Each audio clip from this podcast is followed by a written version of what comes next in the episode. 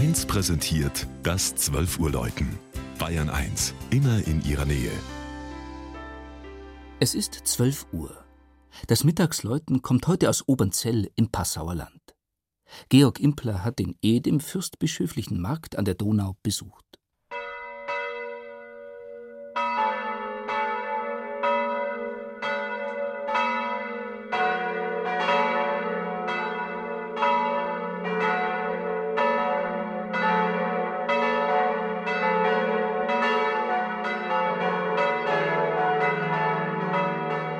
Das etwas über 3700 Einwohner zählende Obernzell liegt knapp 20 Kilometer von Passau, flussabwärts im Dreiländereck Bayern, Österreich, Böhmen.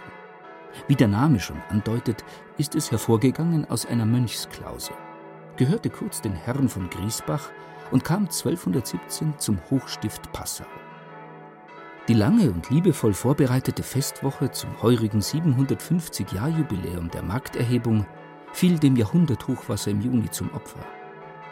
Schon bedeutend als Schiffbauort machte sich Obernzell ab dem 16. Jahrhundert mit der Ton- und Graphitverarbeitung, besonders mit den bei Alchemisten und Metallgießern gleichermaßen geschätzten Schmelztiegeln, einen Namen. Wie es in der Beschreibung heißt, wurde dadurch der Ort ungeachtet seiner Kleinheit im Auslande bekannter als manche deutsche Residenzstadt. Das Keramikmuseum im ansehnlichen fürstbischöflichen Renaissanceschloss weiß viel darüber zu berichten.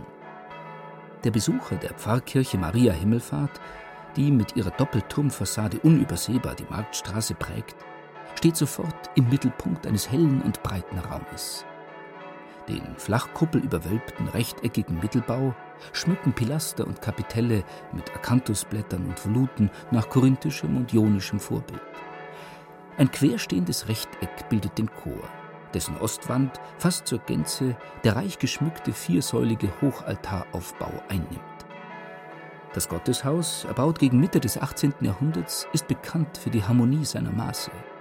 So entspricht etwa die Raumbreite von 23,20 Meter genau der Höhe bis zum Gewölbescheitel. Nicht genau bekannt ist dagegen der Architekt.